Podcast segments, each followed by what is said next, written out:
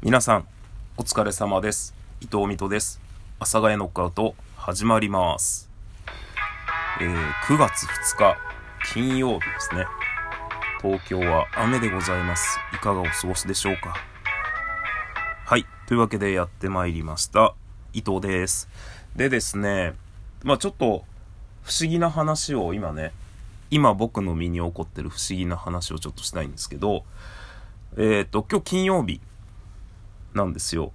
で、火曜日に3足セットの靴下を買ってきて、洗濯して、で、水曜日に、えー、1足履いて、で、昨日、また1足履いて、木曜日ね。で、今日金曜日、え3足目ですね。履こうと思ったんですけど、見つからないっていう。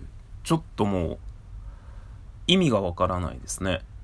えっ、と、オレンジ、赤、黒の3足セットだったんですけど、赤がないです。今ずっと探してるんですけど、もうちょっとね、そろそろ家出る時間になってしまったので、諦めましたが、全くね、理解不能で、そんなこう、なんだろう、靴下ってまあ干したら、干して取り込んだら、まあ靴下入れに入れるわけですよ。ギュッギュッと。で、それがね、そこにないんですよね。おかしくないと思って。そのなんかずっと生活していく上で、いろいろあったんなら、まあなんか、あ、一足行方不明なんで？ぐらいで終わるんですけど、買ってきたばかりの3足セットを2足しか履いてないのに3足目行方不明ってちょっとおかしくねえかと思って。なんかもう、どっか、俺は果たして、え、幻？?3 足セットだったと思ったけど。とか、なんかいろいろ考え始めたんですけど、ちょっと今ね、えー目に見えるところ、いろいろ探したんですけど、行方不明です。すごく不思議です。なので、思わぬところから出てくるのを、出てくるのを祈るというか、出てくるんだろうなと思ってますね。だから、靴下入れのところではなく、どっか、ついうっかりどっかに放り込んでしまったのかなと思っております。赤色の靴下、どこですか？探してます。ということで、えー皆さんいかがお過ごしでしょうか？あのーまあ、ずいぶん前になるんですが、えーこう、皆さんにお伝えした通り、通りというか、えーっとね、ビッグという宝くじ、まだ買い続けております。で、これ、ええ、お前宝くじ買ってんの？何？どういうこと？って思われる方いらっしゃると思うんですが、まあ、ずいぶん前の配信で、えどこかで言っているとは思うんですが、まあ、なんていうかね、こう、自分の人生に不確定要素が欲しいなと。僕はなんかこう、確定していることがこう、見えてしまうと、人生がちょっとなんか辛いなと。で、僕はそういうところでストレスでえ体を壊してしまったりするので、まあ人生なんてね、確定してることなんてないんですよ。まあその時の収録でも言ってるんですけど、で、不確定要素がないとワクワクしないんですけど、不確定要素ってなかなかないんですよね。大体、しかも人生においての不確定要素って、えーっと、ネガティブなことが多いんですよ。病気とか事故とか。その、いきなり金持ちになるとか、いきなり健康になるとか、なんかそういうのってないんですよ。どちらかっていうとネガティブな方が多くて、いきなり有名になるとか、なんかそういうのがないので、で、その不確定要素を自分の中で確率少しでも上げることができるのが、まあ宝くじを買うっていうことだったんですよね。そのポジティブな方の、えー不確定要素として。で、しかも、まあ、こういう言い方するとあれなんですけど、100万、200万が、あ、あんのかな？僕ちょっとビッグの配当金知らないんですけど、配当金っていうかその、普通の宝くじみたいに何等何百万とかあるのかわかんないんですけど、その100万200万って、もちろんめちゃくちゃ大金なんですけど、めちゃくちゃね。大金なんですけど、人生が変わるほどの大金ではないじゃないですか。その、あ、一生遊んで暮らせますとか、えー、どっかにマンション買いますとか、なんか、これで、えーコツコツ、なんというか、投資して、生きていけますみたいな。ちょっと未来が見えましたみたいな金額ではないじゃないですか。100万、200万が当たったところで。ってなると、まあ当たり金額のでかいものがいいかなと思って、まあ、ビッグというものを、えー、買い続けてます。まあ、1週間に一口っていうか、最近はね、気が向いた時に5口買ってるんで、えー、10日に、まあだから2日に一口ぐらいなのかな。10日ぐらい経って、えー、思い出して、自分が買ったことを思い出して、はーって売り場に行って、当選確認して、その時に、あ、すいません、5口ください、みたいな感じで買ってるので、10日で5口も買ってるかわかんないですね。まあ、本当はね、あの、1日1口とか、2日に1口とか、で買おうと思ってたんですけど、まあそこもあれですね、性格のめんどくささが出てますね。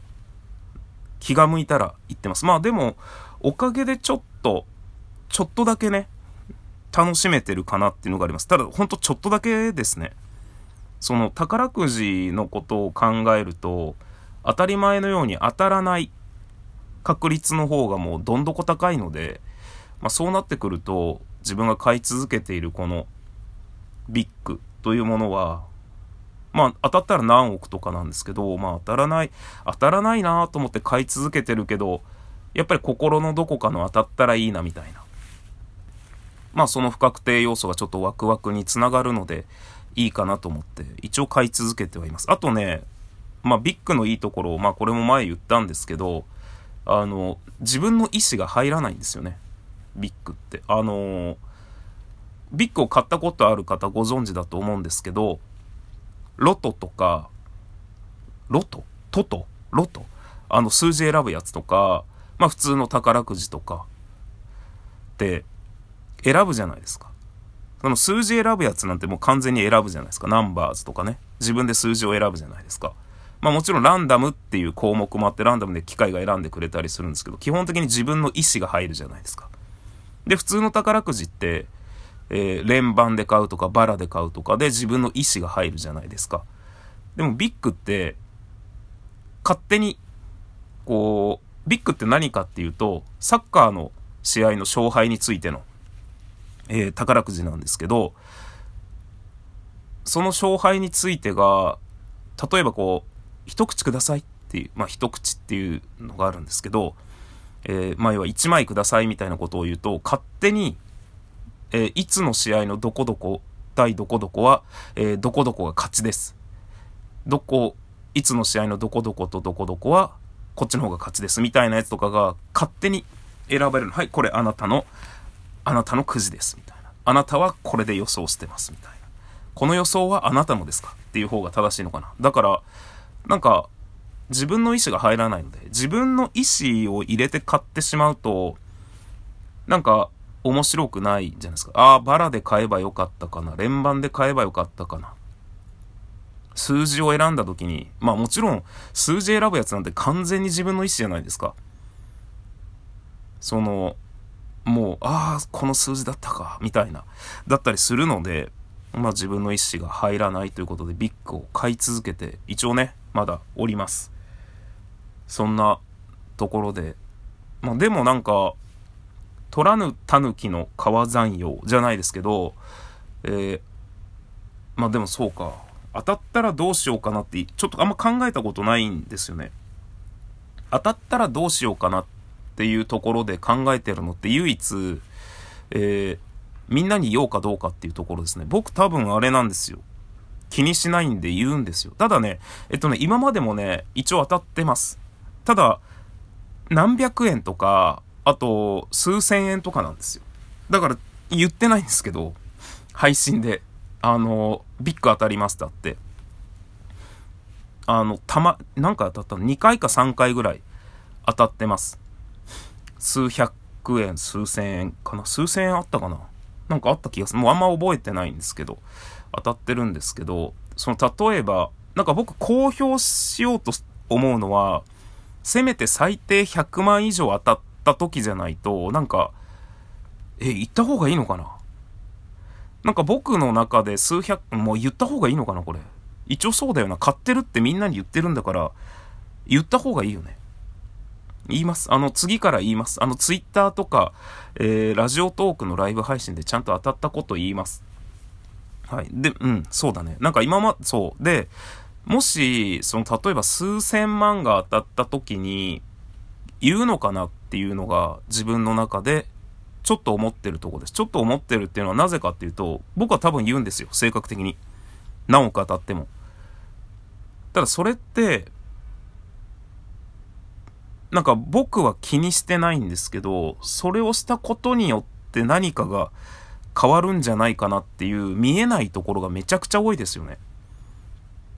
本当に。全く見えないですよね。例えば2億当たりましたってツイッターでつぶやいて、僕の人生が変になってしまうんじゃないかっていう、まあそれこそ不確定要素なんですけど、僕のワクワクする不確定要素なんですけど、でもそれが、いい方向には絶対転がらないんじゃないかなって思っちゃうんですよね。この、1億当たりましたとかってつぶやいた時に、いろいろな意味で。だから、ね、ちょっと悩んでます。僕的には、公表したい。もし当たったら、あ、目覚まし時計が鳴ってますね。普段僕が起きる時間です。起きる時間というか1回目の目覚ましが鳴る時間ですね。9時35分です。なので、まあもし、この先、えー、当たったら、当たったらというか、急に僕がなんか車買ったり、えー、聞いたことない、突然引っ越したり、引っ越しもね、まあお金がいるので、えー、数十万単位の、そんななんか気軽にしようっていうところはないんですけど、突然引っ越したりしたら、何も言わずに、ちょっと怪しんでみてください。ということで皆さんご清聴ありがとうございました。またどこかでお会いいたしましょう。さようなら。バイバイ。